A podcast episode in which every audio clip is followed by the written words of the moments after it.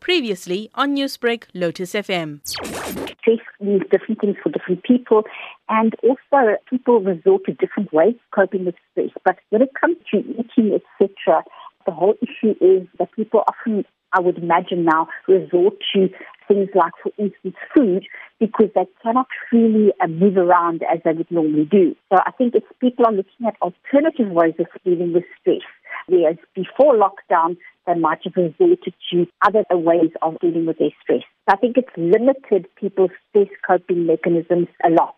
Many people are dealing with stress by snacking on unhealthy food items. How detrimental is this to their health?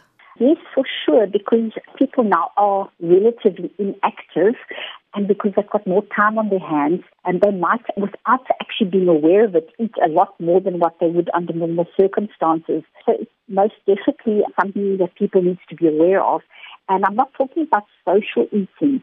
I'm actually talking about the fact that people might be resorting to food as a source of comfort, which actually adds a more extended problem to the whole issue of, of eating during this period of inactivity as such. Now, as some people choose to overeat during this time to deal with stress, there are also some who are undereating as well.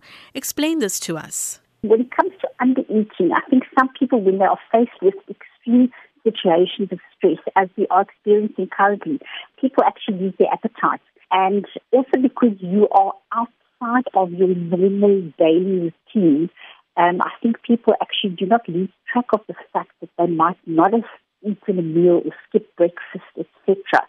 And that is also a, not a very good way of dealing with stress because what happens is that your blood sugar levels end up fluctuating and that by itself could then result in you not feeling on top of things and possibly maybe later in the day actually resort to overeating.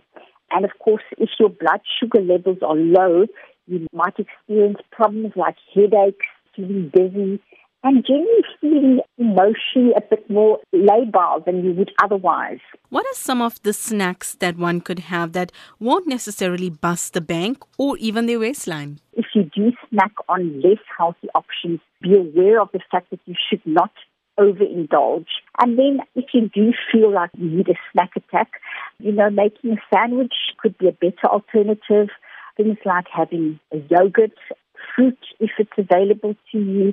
And of course, fresh raw vegetables are always good, but to make it a bit more appetizing, you could, for instance, dip it in a low fat yogurt dressing. Newsbreak, Lotus FM, powered by SABC News.